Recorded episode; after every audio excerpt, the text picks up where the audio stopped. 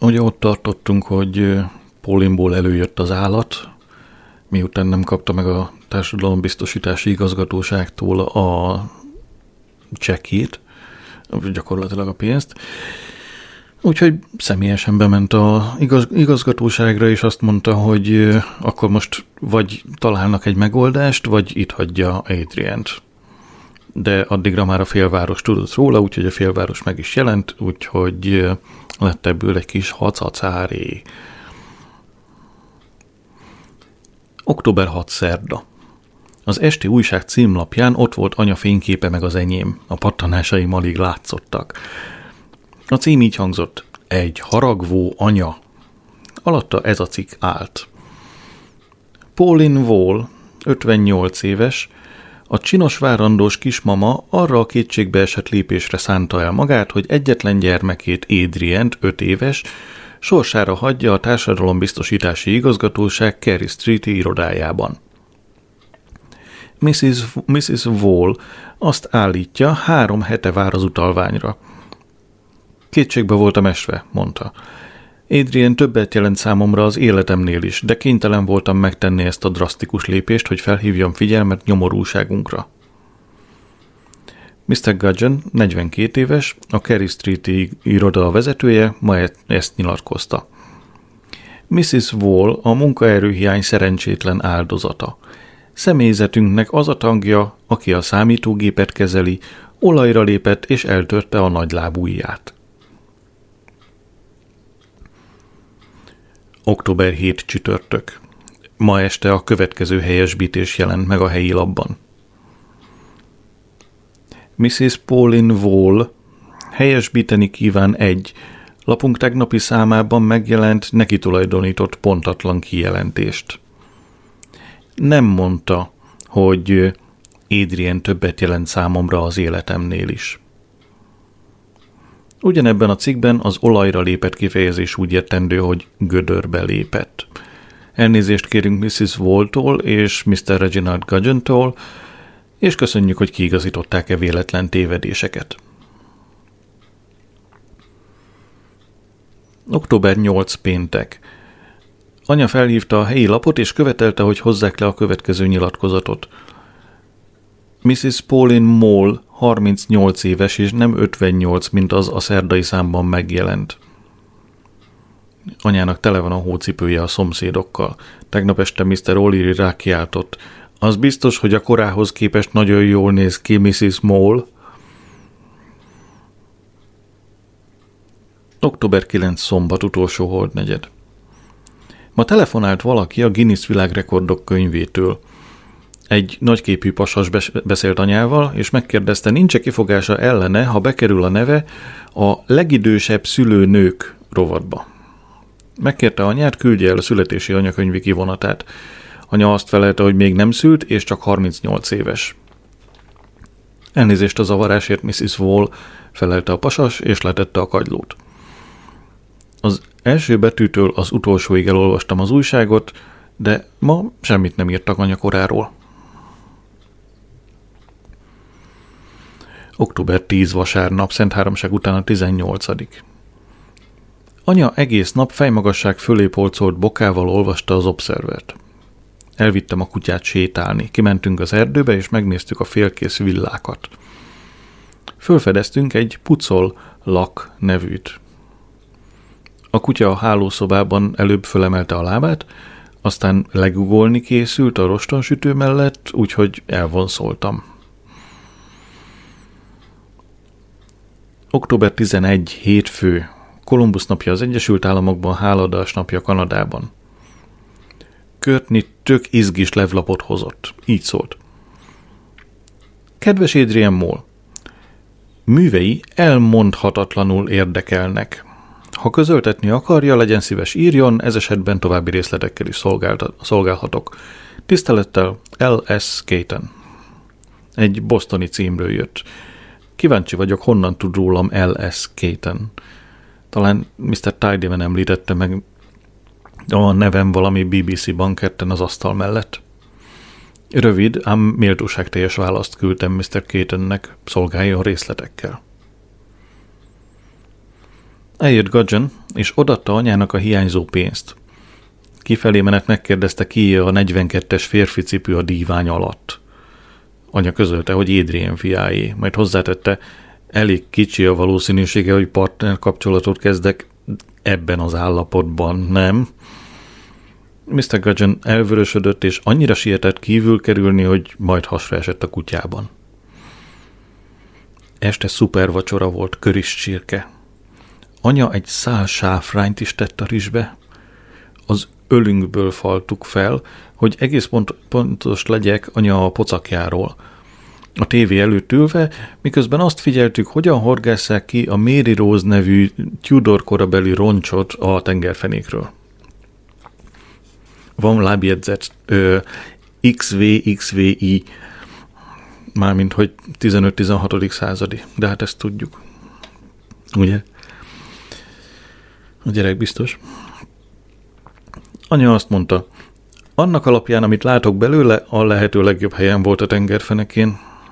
Csalódott voltam, mert egyetlen csontvázat sem láttam, de a bemondó közölte, hogy ez történelmi jelentőségű esemény, úgyhogy igyekeztem megilletődni egy kissé.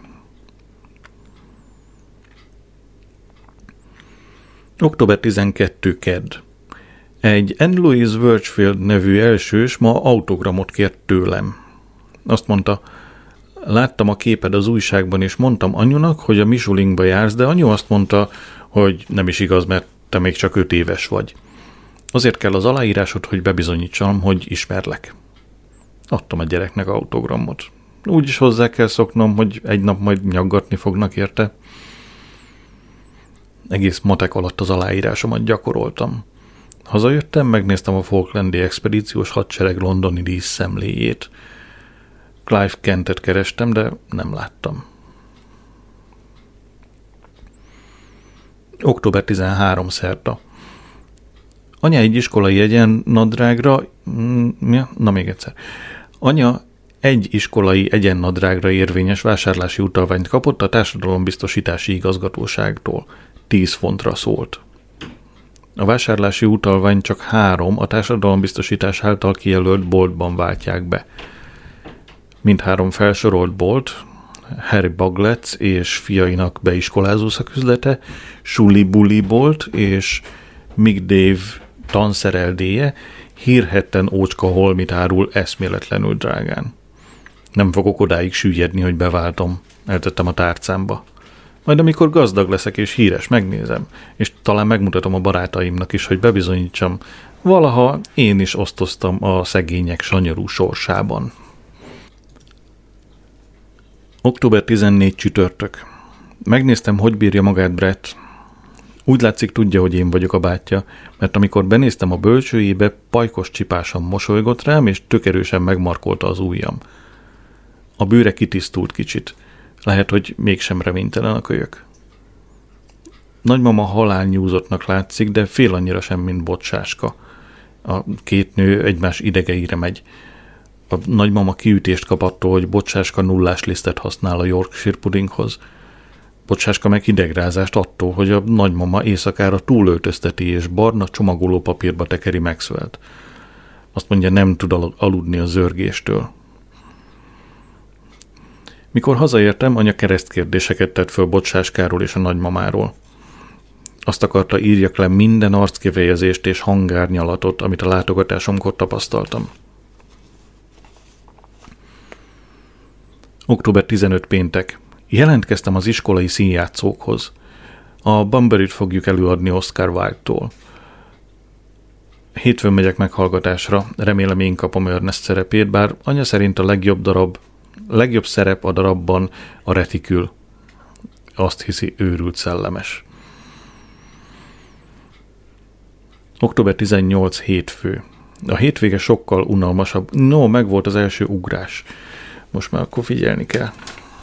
Mert hogy ugye 15-e péntek volt az előző, ez meg hétfő. De el is magyarázza rögtön. Tehát október 18 hétfő. A hétvége sokkal unalmasabb volt, sem hogy volna mit írni róla. Mr. Golightly, a színjátszó csoport vezetője félbeszakított, amikor az ötödik Henrik nagy, monológ, nagy monológiát mondtam. Ide figyelj, Adrian, a Bunbury törékeny társadalmi vígjáték, nem pedig harsány hős eposz. Azt akarom tudni, képes vagy-e jól időzíteni egy komikus bemondást. Adott egy szöveget a Viktória pályaudvarról, hogy olvassam fel, meghallgatott, aztán azt mondta, menni fog. Elhatároztam, ha felnövök, színész leszek. A regényeimet majd próbák szüneteiben írom.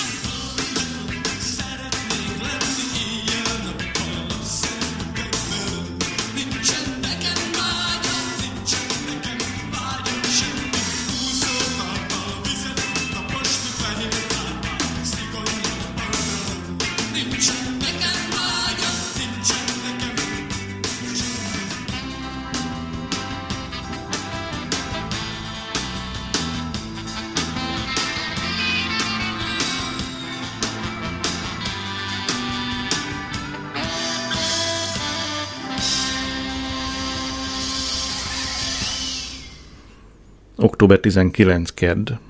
Mrs. Singh elkísérte anyát a kismama klinikára. A szülész azt mondta, anyának többet kell pihennie, mert ha nem, kórházba viszik, kórházba viszik és ott fektetik. A bokaduzzadást a magas vérnyomás okozza. Marha öreg a szüléshez, és az orvosok jobban figyelnek rá, mert hát ha meghal, és akkor bajba kerülnek. Október 20 szerda. Amikor Pandorának azt mondtam földrajzon, szia, a, a hangom kibicsaklott. Az óra hátra lévő részében hallgattam. Október 21 csütörtök. Anya megkérdezte, miért vagyok olyan csöndes. Az esti mese óta egy szót sem szóltál, valami baj van? Én azt csikítottam, nincs, majd kimentem a szobából. Október 22 péntek. A hangom megbízhatatlan. Egyik pillanatban öblösen zeng, mint, ö, ha, mint Sir John Gielgud é. Fogalmam sincs, ne kérdezd. A másikban élesen sikongat, olyan, mint Margaret Thatcheré volt, amikor mielőtt beszédleckéket vett egy reklámügynökségnél. Október 23 szombat. Burt Baxter felhívott, és elmondta, hogy apját kirúgták a munkaerőhivataltól. Hallgattam. Egy szót se szólsz? kérdezte Burt. Azt nyögtem, nem, és letettem a kagylót. Orvoshoz kell mennem a hangommal, nem normális, hogy az ember így szenvedjen.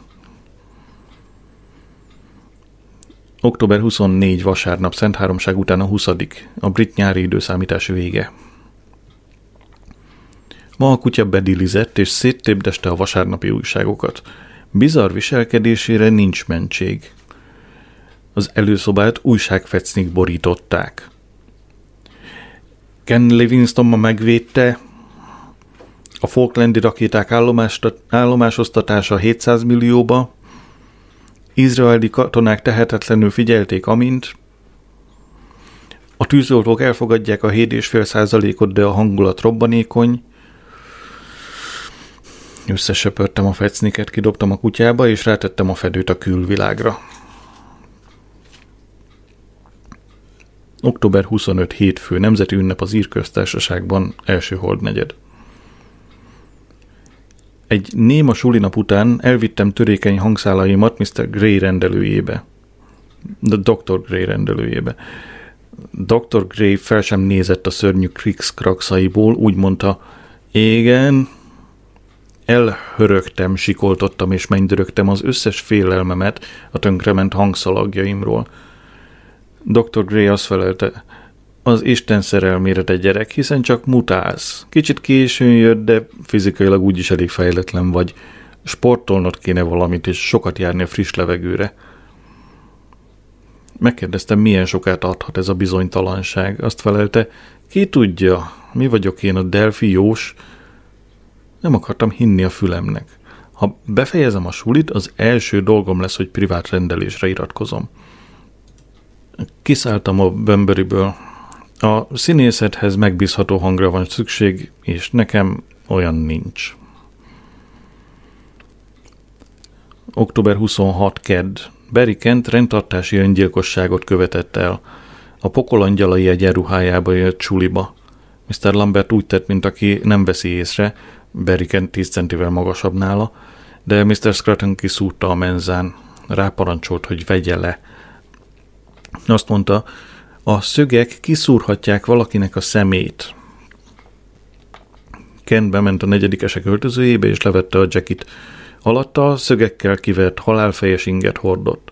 Scruton levétette azt is, csak a szögekkel kivert bőrtrikó maradhatott rajta.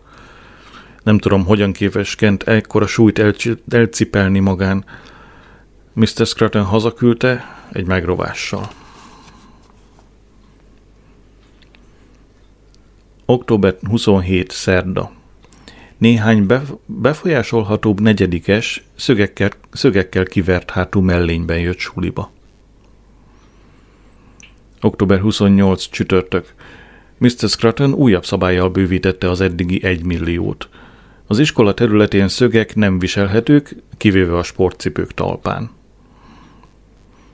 Suli után Pandora meg néhány barátnője elrohant részszöget vásárolni, hogy föltegyék az alsó, az alsó szoknyájuk szegélyére.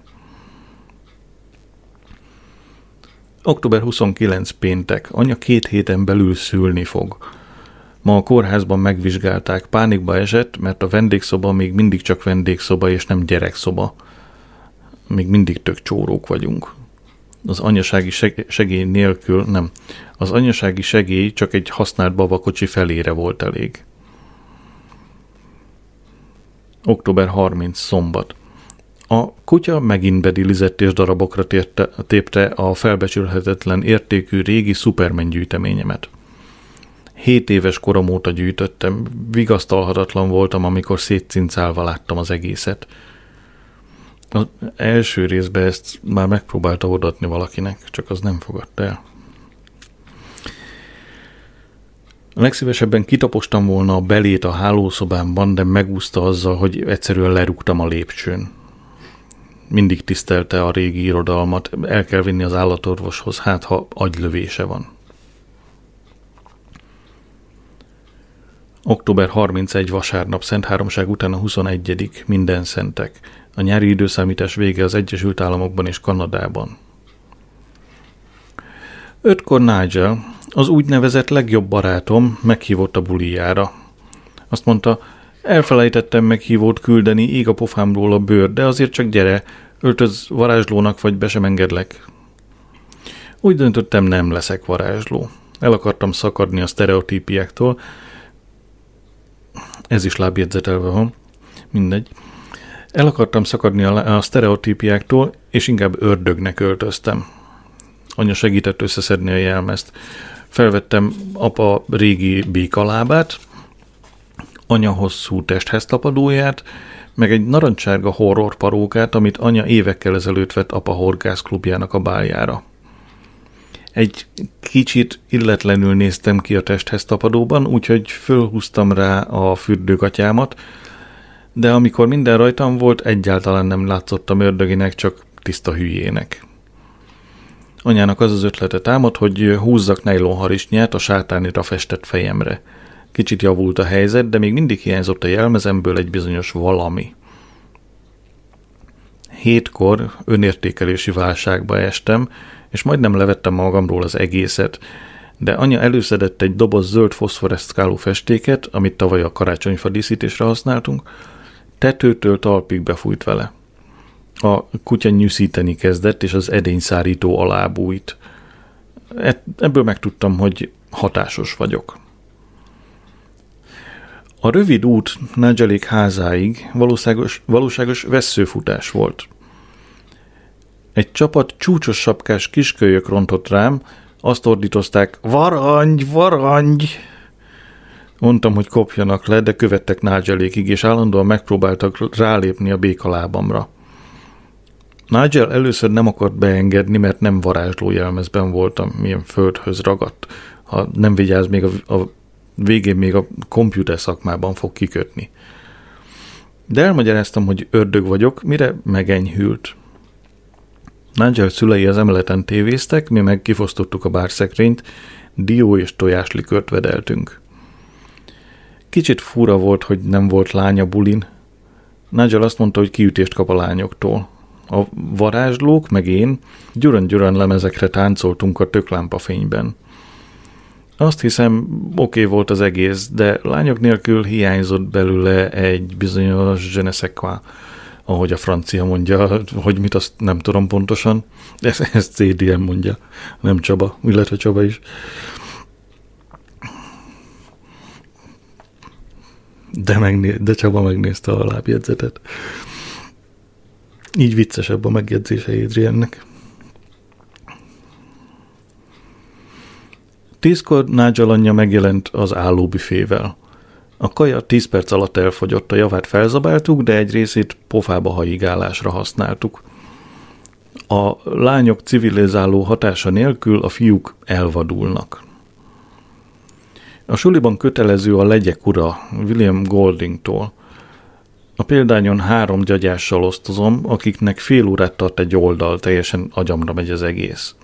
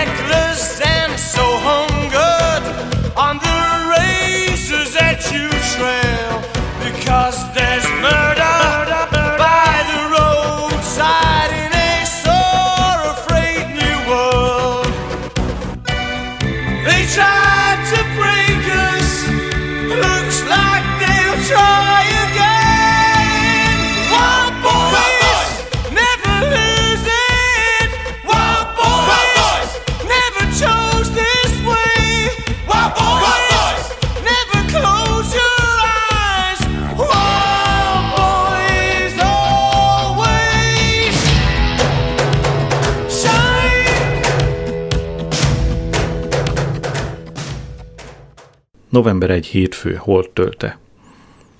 Zsüli után elvittem tömör anyámat a fodra... Na, még egyszer. Suli után elvittem tömör anyámat a fodrászhoz. Nem akarta, hogy elkísérjem, de nem lehet egyedül elengedni. A nők mindig telefonfülkében, buszon, liftben, meg ilyen helyeken szülik meg a gyerekeiket, közismert tény.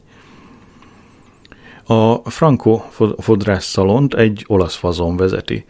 Amint anya belépett a bambuszfüggöny, bambuszfüggöny ajtón, az olasz rögtön ráordított. Éj, Paulin, miért nem látogat Franco egyszer egy hét, mint rég? Anya elmagyarázta, hogy most nem engedheti meg magának a rendszeres hajcsináltatást. Mire Franco? Milyen butaság mondasz, előbb haj, aztán étel. Azt akarod, hogy Bambino kinyitja szem és lát csúnya mamma? Döbbenten hallgattam, hogy utasítgatja anyát, de anya most úgy látszik nem bánta. Frankó lepedőt terítette a nyaka köré, és azt mondta, leül, be fog száj, marad úgy. Aztán hátrahajtotta a fejét, és besamponozta a haját. Letolta, amiért van néhány ősz hajszála, törött végekről és általános állapotról morgott valamit – aztán megszor, megszárította a haját egy törölközővel, és a tükör elé ültette. Anya azt mondta, csak egy kis kiigazítást kérek, Frankó. De Frankó azt felelte, szó sem róla, Paulin, levágja, és aztán kezd előről. és anya ott, ott ült, és hagyta. Azt is hagyta, hogy a tüsire vágott haját lilára spréjezze, és kifizette, és még borra valót is adott. November 2 kedd. Új csatorna van a tévén. Negyedik csatorna a neve, a kisebbségeknek szól, mint például az intellektuelleknek, meg az olyanoknak, akiknek, akik barkács szakkörre járnak.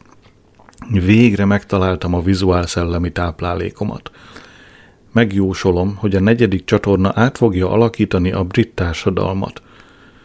Úgy is lett. Az ország minden hülyéje nézni kezde, és rákap a műveltségre és a kultúrára. Nem úgy lett. Igen, Nagy-Britannia új reneszánsz előtt áll. November 3. szerda. Anya összecsomagolta a kis kézitáskáját, és kitette az előszobába. November 4 csütörtök. Apa telefonált, és megkérdezte, hogy van anya. Azt felelte, pont úgy, ahogy e, egy nyolc és fél hónapos terhes nőtől elvárható. Azt kérdezte, megfordult-e már a magzat. Hűvesen azt feleltem, nem kívánok a gyermekszülés technikai kérdéseiről társalogni. Megkérdeztem, hogy érzi magát a saját magzata. Azt felelte, jól van, Adrian, csak bánts még te is, és letette a kagylót. November 5 péntek, mágiák éjszakája. Mágiák éjszakája? Ez a Bonfire Night. Oké. Okay. Bezártam a kutyát a szenes kamrába, Anna a háttérben megpróbál csendesen vigyorogni. Bezártam a kutyát a szenes kamrában, ahogy a tömegkommunikációs eszközök tanácsolták. Aztán elmentem a házassági tanácsadó iroda mágia buliára. Tele volt a tűzrakás körül, nem, de tele volt a tűzrakás körül veszekedő párokkal. Pandora meg én ellógtunk, és megfeleztünk egy csomag csillagszórót a szövetkezeti sütődem fala mögött. Én azt írtam a csillagszórómmal a levegőbe, Pandora. Pandora meg Édrain. Nagyon dühös voltam. Már egy éve járunk együtt, igazán tudhatná, hogy írják a nevem. Visszamentünk a közös mágiához. Ott találtuk a kutyát, a tűzijátékot bámulta és hotdogot fogyasztott. Meg sem tudom számolni, hányszor tettek megjegyzést a tolakodó felnőttek. Tessék a kutyát a veszélyes zónából eltávolítani. Próbáltam magyarázni, hogy a mi kutyánk individualista, és nem lehet úgy bánni vele, mint a többi kutyával, de egyre nehezebben ment, mert pukkadtak a petárdák, és valahányszor egy rakéta nyögve felvánszorgott az égre, a tömeg azt mondta, hogy hú, meg hogy áááá. Végül hazavittem a hülye kutyát, és lekéstem a legjobban öltözött pasas versenyt. November 6 szombat. Írtam egy politikai költeményt. El fogom küldeni New Statementnek. Mr. Braithwaite azt mondta, minden héten leadnak egy lázító verset. Mrs. Thatcher. Írta Adrian Moll. Ugye sírsz, Mrs. Thatcher? Ugye sírsz? Elaludni, Mrs. Thatcher, nem is bírsz. Zokogsz, mint a zápor, bizony, Marks and Spencer párnáidon. Könnyed, mint az olvat vas. Ugye sírsz? Bánt netán a három millió, kiktől többé nem kell a meló? Tükröd előtt, ha fölveszed a kis kék kosztümödet, látod-e a sorban álló anyákat? Ugye sírsz, Mrs. Thatcher? Ugye sírsz? Azt hiszem ragyogó költemény. Az eféle műalkotások szokták térdre kényszeríteni a kormányt. November 7 vasárnap. Anya meg én meglátogattuk Börtöt és Quinit. Akivel csak találkoztunk útközben, mind megkérdezte anyát, mikor jön a baba, vagy olyan eredeti megjegyzéseket tett, mint biztos örül a babának, Mrs. Moll. Anya roppant udvariatlanul válaszolgatott. Bört nyitott ajtót, és ő azt kérdezte, még nem raktad le a csomagot? Mire anya azt felelte, fogja be a száját, szenelis vénember. Őszintén szólva, néha visszakívánom azokat a régi szép időket, amikor az emberek még udvariasan beszéltek egymással. Senki el nem hinné, hogy anya és bőt kedvelik egymást. Mindenki túl öreg, túl beteg, vagy túl terhes volt ahhoz, hogy ebédet főzzön, nekem hirtelen sajogni kezdett mindkét csuklóm. Sajtos szendvics volt a vasárnapi ebéd. Délután felváltva tanítottuk Queenit újra beszélni. Amikor én kezeltem, marhára tisztán azt mondta, kérek egy köcsök céklát. Ha felnövök, talán logopédus leszek. Határozottan érzéken van hozzá. Taxival mentünk haza, mert anya bokája kissé bedagadt. A sofőr morgott, mert a távolság csak 600 méter volt. November 8 hétfő. Hajnali háromkor anya sírására ébredtem. Nem mondta mi baja, úgyhogy hátba veregettem és visszamentem aludni. Bár csak visszaengedni apát a házba, végül is apa már bocsánatot kért. November 9 kedd. Úgy aggódom anyáért, hogy a suliban nem tudtam koncentrálni. Mr. Lambert letolt, mert kibámultam az ablakon, amikor a brit acélipar jövőjéről kellett volna írnom. Azt mondta, Adrian, csak három perced van, hogy befejezd a dolgozatot. Így aztán ezt írtam. Véleményem szerint a brit acéliparnak nincs jövője, míg a jelenlegi kormány hatalmon van. Tudom, hogy baj lesz belőle, de azért beadtam. November 10 szerda. Anya nekiesett a háznak, és mint egy őrült kitakarította a pincétől a padlásig. Levette a függönyöket és a szúnyoghálókat. Aki csak elhalad az utcán, láthatja a legtitkosabb magánügyeinket. Este épp a pattanásaimat nézegettem az előszoba tükörben, amikor Mr. O'Leary beordított az utcáról, meg ne feledkezz arról a gyönyörű ragyáról a tarkódon, öcsi.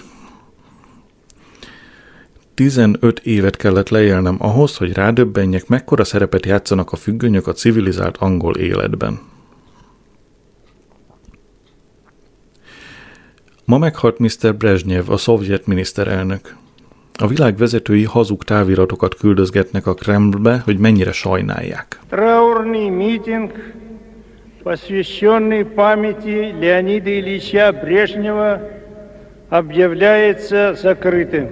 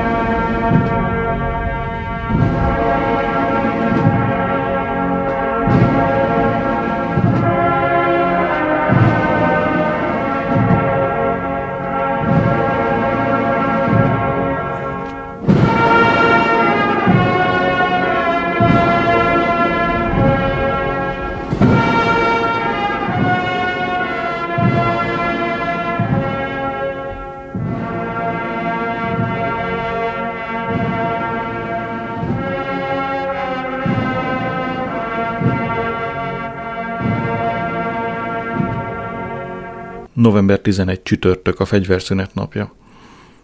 Hazaértem a suliból, és anya kis táskája nem volt az előszobában. Senki nem volt a házban. Üzenetet hagytam a sütemény... Nem, üzenetet találtam a süteményes dobozon. Így szólt. 3.35-kor elment a magzatvíz, a királyi kórház szülőszobáján vagyok, hívj egy taxit, 5 fontos bankjegyes spagettis üvegben, nyugi, csókanyú, utóirat a kutya Mrs. Singnél. Tök zilált volt az írása taxizás egy rémálom volt. Egész úton a kezemet próbáltam kiráncigálni a spagettis üvegből. A sofőr azt hajtogatta, ki kellett volna rázni belőle a stekszette szerencsétlen. A kórház bejárata előtt leparkolt, és unottan, figy- unottan figyelte a meccset a kezem és az üveg között. Azt mondta, beszámítom ám a várakozást is. Rengeteg idő múlt el. Aztán azt mondta, meg aztán nem is tudok öt fontost váltani. Már majdnem sírtam, mire sikerült kihúznom a kezemet. A szemem előtt anya lebegett, amint hív engem. Odaadtam a sofőrnek az ötöst, és berohantam a kórházba. Megtaláltam a liftet, és benyomtam a gombot, amire ez volt írva, szülőszoba. Egy másik világba érkeztem. Úgy nézett ki, mint a Houstoni űrközpont. Egy technikus megkérdezte, ki vagy? Mire én, Adrian Moll. Mire ő, és van belépési engedélyed a szülőszobába? Mire én? Igen. Hogy miért mondtam igen, hogy miért? 13-as szoba, makacs egy nő. Igen, igen, makacsfajta, mondtam, és végigmentem a folyosón. Ajtók tárultak és csukurtak, és különféle borzalmas masinákra kötözött nőket láttam. Nyögés és sikoltozás visszhangzott a fényes falak között. Belögtem a 13-as szoba ajtaját, és megpillantottam anyát. Egy magas ágyon feküdt, és az egy rókavadász emlékiratait olvasta a Siegfried Sassuntól. Úgy látszott, örül nekem, mert megkérdezt... Nem. Úgy látszott, örül nekem, aztán megkérdezte, hogy miért hoztam be a kórházba a spagettis üveget.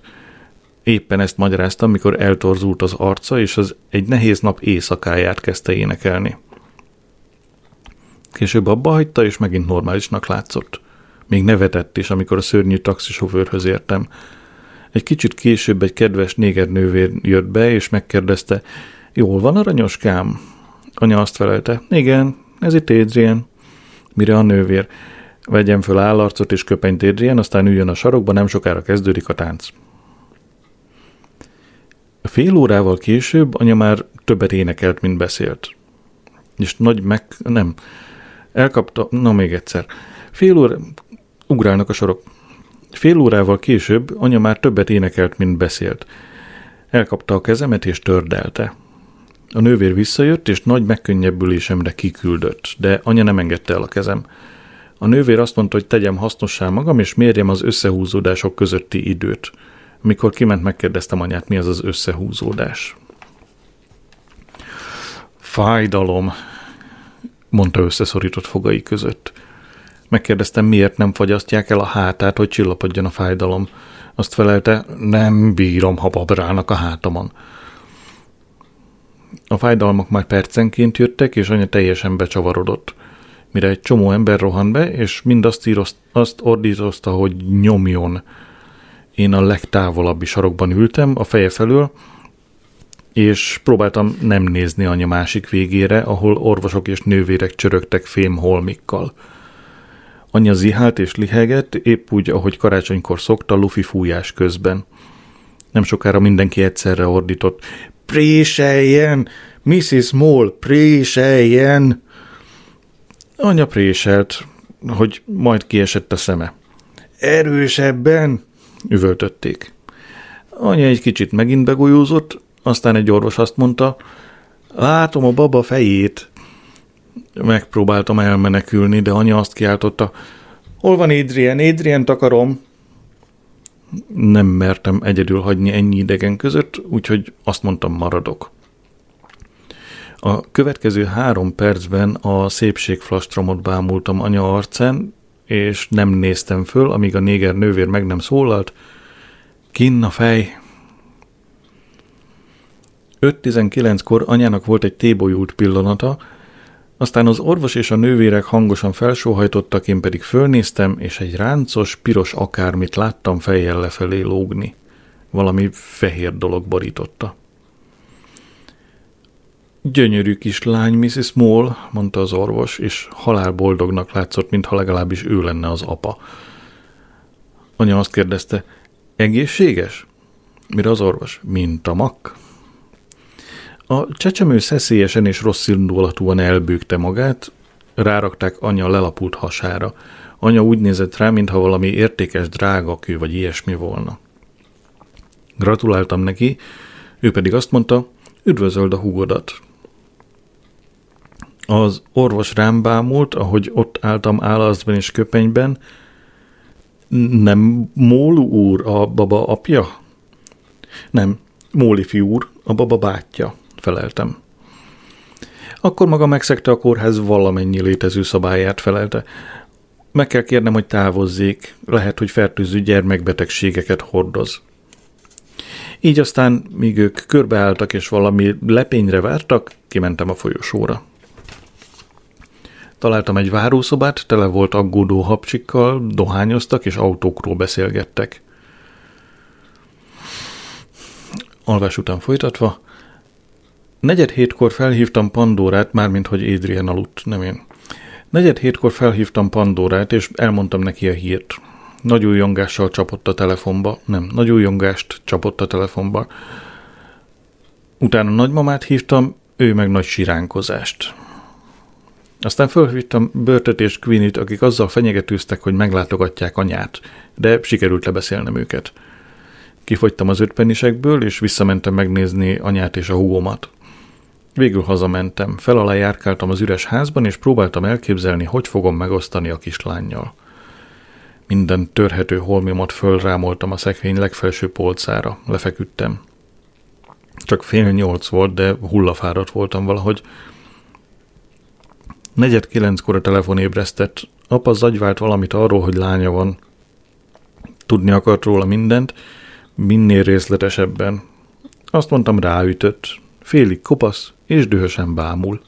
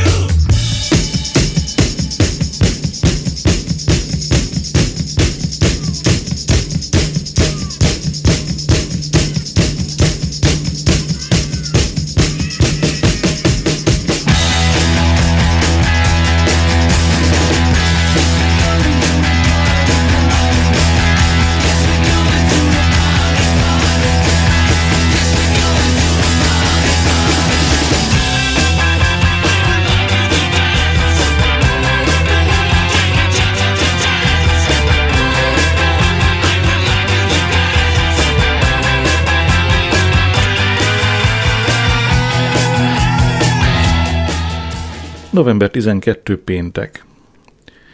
A szovjetek ma megválasztották az új főnöküket, Andropovnak hívják. A suliban hős vagyok, elterjedt a hír, hogy én vezettem le a szülést. A krumplitosztó szakácsnéni dupla adagot adott. Suli után bementem a kórházban nőrokonaimhoz. Most Pandoráiknál vagyok.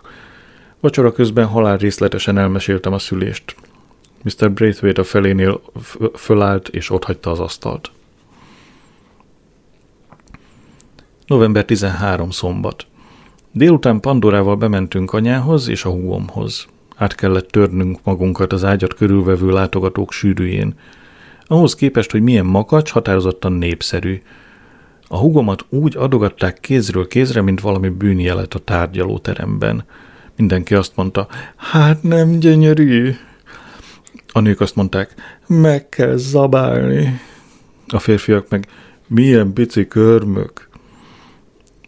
Megérkezett Quini és Bört. A látogatók helyet csináltak Bört tolószékének, Quini ráült az ágyra és szétlapította anya lábát, teljes volt az űrzavar. A nővérek utasítgatni és parancsolgatni kezdtek, az egyik kihirdette, ágyanként csak két látogató van engedélyezve. Ekkor megjelent nagymama és apa. Erre mindenki boldogan visszavonult, és az ágyhoz engedte az engedélyezett két látogatót. November 14 vasárnap, az emlékezés napja. Anya fölhívott, és azt mondta, másnap délelőtt fél tizenegykor hazajön. Megkért, hogy ellenőrizzem, föl van-e kapcsolva a fűtés. Megkérdeztem, rendeljek-e taxit, azt felelte, nem, apár szívélyesen fölajánlotta, hogy hazavisz minket. Minket? Nem vagyok többé egyetlen gyermek. Megnéztem a tévében az emlékezésnapi szertartást a Westminster, Westminster Abbey-ben. A falakat mákkoszorú díszítették, hullott belőlük a mák a kiskölykök fejére. Elhomályosult a szemem. Azt hiszem, influenzás leszek. November 15 hétfő. Lógtam a suliból. Mrs. Singh és Mrs. O'Leary kora reggel átjöttek, hogy kitakarítsák a házat. Azt mondtam, én is tökéletesen meg tudom csinálni, de Mrs. O'Leary azt felelte, bótaságokat beszélsz, fiam, hogy tudna egy magadfajta balfácán úgy rendbe rakni egy házat, hogy megfeleljen egy asszony sas szemének. Negyed tizenkettőkor külön, különös látványban volt részem. Apám cipelte a lányát a ház felé. Mögötte az én karcsú lilára sprézett anyám. Nincs bennem elég könnyedség, hogy megbirkózzam életem valamennyi fordulatával – Mrs. Singh és Mrs. O'Leary, miután elolvadtak a gyerektől, eltűntek és otthagyták egymásra meredő szűk családomat. Csináltam egy csészet el, hogy oldjam a feszültséget. Anya az ágyba vitte a magáét, én meg hagytam a magamét kihűlni. Apa ott téblábolt egy kicsit, aztán hazament a nagymamához. A védőnő fél háromkor jött. Titokzatos művek, dolgokat művelt anyával a hálószoba magányában – Negyed négykor a védőnő lejött az emeletről, és azt mondta, hogy anyán szülés utáni kedélybetegség vett erőt, ami hormonzavarnak tulajdonítható. Megkérdezte, ki gondoskodik róla, mondtam, hogy én. Mire összepréselt ajakkal csak annyit mondott, azt látom.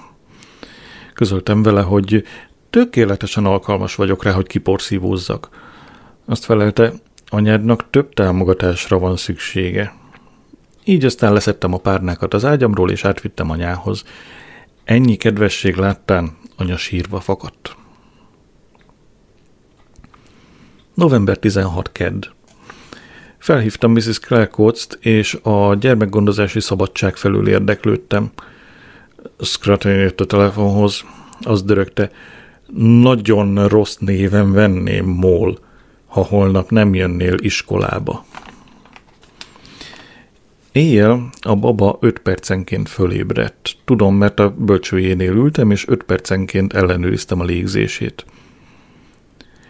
Anya abba hagyta a sírást, és újra kifestette a szemét.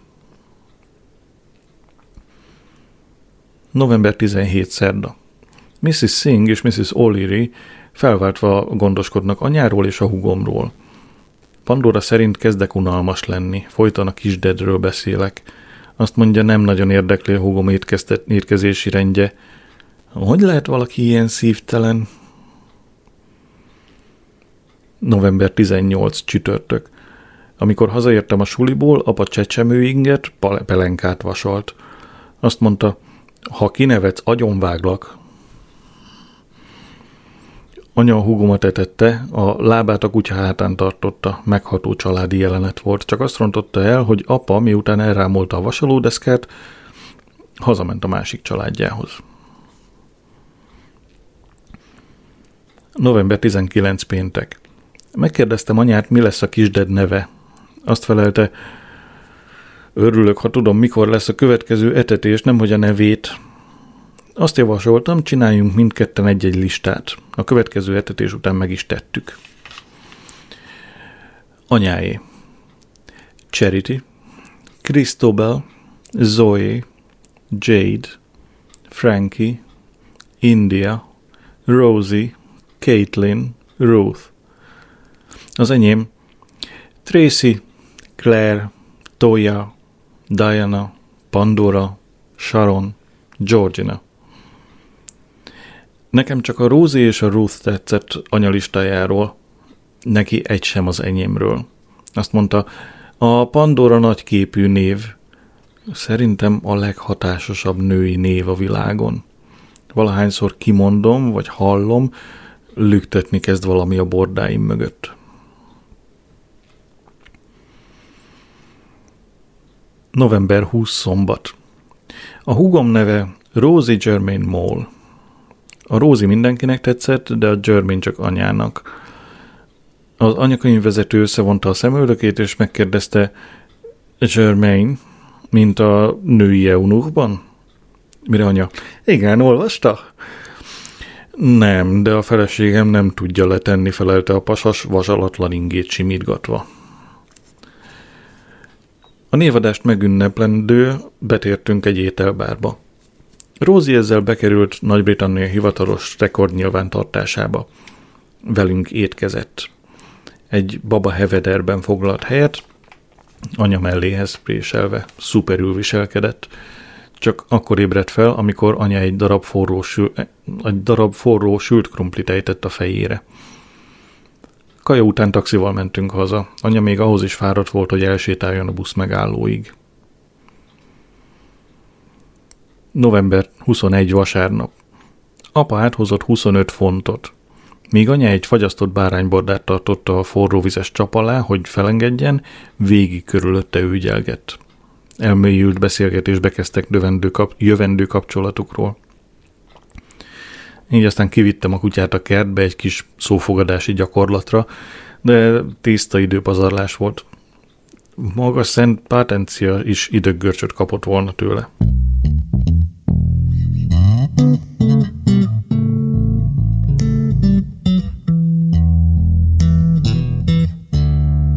When I was just a little girl, I asked my mother,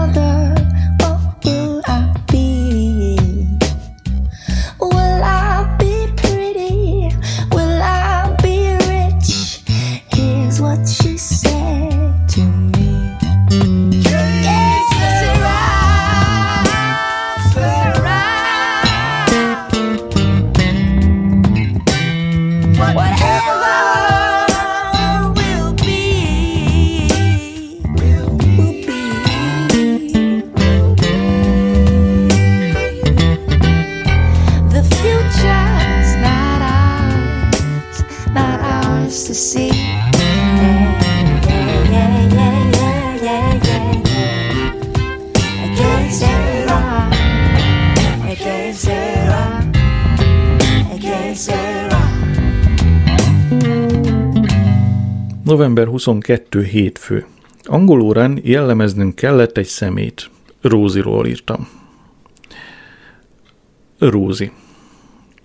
Rózi körülbelül 45 centi hosszú, a feje nagy, a haja pejhes, dominikánus barát stílusú, fekete. Ő az egyetlen a családban, akinek barna a szeme. Egész szép bőre van. A szája teljesen pici, kivéve amikor ordít, olyankor egy föld alatti cseppkő barlangra emlékeztet. A nyaka olyan ráncos, mint a pulykáé. Unisex hord, cuccokat hord, és kizárólag eldob, eldobható pelenkát. Egész nap a mózes kosárban lustálkodik, csak az etetéshez meg a pelenkázáshoz kell föl. Tudat hasadásos. Egyik pillanatban teljesen nyugodt, a másikban úgy ordít, mint a fába szorult féreg. Csak 11 napos, de ő az úr a házban. November 23. Kedd. Este telefonált az a görény Lukasz. Anya vagy tíz percig beszélt vele sutyorogva, mintha csak nem akarná, hogy halljam. De az utolsó mondatot, mielőtt kivágta volna a telefont az előszobába, tisztán hajlottam. Elég magas volt a decibel szám. Rendben van, csináltas vérvizsgálatot. Talán Lukasz azt hiszi, hogy halálos vérbaja van. Tiszta szívből kívánom, bár úgy lenne. November 24. szerda. Mr. O'Leary Írországba utazott, hogy szavazhasson a holnapi írválasztásokon. Lenyűgöz a hazafisága. Csak azt nem értem, miért nem lakik Írországban. Ha visszajön, megkérdezem. Mrs. O'Leary nem olyan hazafias, otthon maradt és nőbulit rendezett. Meghívta anyát is, de anya nem ment. Azt mondta, most egy kicsit elege van az egyenjogúságból. Egész este lestem O'Learyék ajtaját, hát ha látok néhány jobb nőt. De csak egy csomó középkorú spinét láttam, vihogtak és barna papírzacskókkal zörögtek. November 25 csütörtök. Senki sem nyert az ír általános választásokon, döntetlen lett. Mr. O'Leary terrorizmus gyanújával őrizetbe vették az East Midlands repülőtéren, de aztán csak figyelmeztetésben részesítették és elengedték. Megmondták neki, hogy be ne hozzon az országba még egyszer nagyobb tétel vízipisztolyt. November 26 péntek.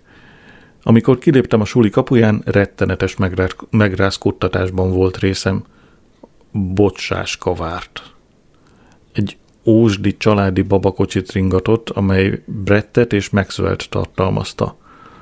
Úgy nézett ki, mint valami menekült egy világháborús filmhíradóból. Maxwell azt üvöltötte, Szia, tesó! Azt hittem Bretthez beszél, de nem, kiderült, hogy én hozzám.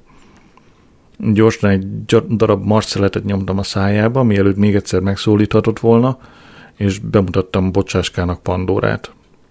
Bocsáskának azt mondtam, barátnőm Pandora. Pandorának meg Mrs. Dorin Slater. A két nő egy pillanat alatt tetőtől talpig végigmérte egymást, majd képmutatóan egymásra mosolyogtak. Milyen édesek, mondta Pandora a babakocsiba pillantva. Két kis gazember, siránkozott bocsáska. Soha meg nem szültem volna őket, ha tudom. Mit? kérdezte Pandora ártatlanságot színlelve. Hogy tönkre teszik az életemet, sose szülj gyereket, figyelmeztette. Mire Pandora? Pedig legalább hatot akarok. És azon kívül te leszel a The Times főszerkesztője, jegyeztem meg gúnyosan. Igen, mondta Pandora, és ezen kívül festeni fogok, meg jelmezt tervezni. Na, csak várt ki a végét, mondta Bocsáska. Csak várt ki. Olyan volt, mint cigányasszony átka. Megkérdeztem B.S-t, mármint a Bocsáska Slater-t, miért jött elém a sulihoz, mire elmondta, hogy milyen szörnyű együtt élni apával, és hogy nagymama még annál is rosszabb. És mit tehetek én? kérdeztem. Bocsáska azt felelte. Csak könnyíteni akartam, akartam a lelkemen, és visszatolta a könyh- kölykeit a nagymamához. Egyetlen épelmélyű felnőttet sem ismerek. Mind őrült. Az egyik a közel-keleten háborúzik, a másik műanyag esőkabátban járja, járatja a pudliát, a harmadik meg hibernáltatja magát. Vagy a szant olvassák, mert azt hiszik, hogy újság. November 27 szombat. Ma először bepelenkáztam Rózit. Holnap megpróbálom nyitott szemmel is. November 28 vasárnap. Hogy tudja anya kicserélni azt az ocsmonda pelenkát úgy, hogy közben még mosolyog, sőt nevet is? Én majd alájultam, amikor megpróbáltam védőeszköz ruhafogas nélkül hozzányúlni. A, talán a nők szaglószervei fejletlenebbek. Érdekelne, végeztek-e már ebben a témakörben valamilyen kutatást? Ha átmegyek a biológia záróvizsgán, talán majd én végzek ilyen kutatást. November 29 hétfő. Azóta, hogy Rózi megszületett, anya rám sem bagózik. Sosem volt különösebben figyelmes anya, mindig magamnak kellett tisztítanom a cipőmet, de az utóbbi időben az érzelmi elhanyagoltság tüneteit észlelem magamon. Ha a felnőtt életben szellemi deviánsnak bizonyulok majd, annak eg- teljes egészében ő lesz az oka. Időm nagy részét a szobámban töltöm. Olvasok. Épp most fejeztem be a tanár úrnak szeretettelt. Egy néger tanárról szól, akivel szemétkednek a fehér huligánok. De ő álhatatos, kedves, ám határozott, így aztán diadalmaskodik fölöttük, és elhatározza, hogy inkább mégsem megy mérnöknek. A maximális 10-ből 5 pontot kapott az értékelési rendszeremben. Figyelembe véve, hogy milyen szigorú kritikus vagyok, nem is rossz.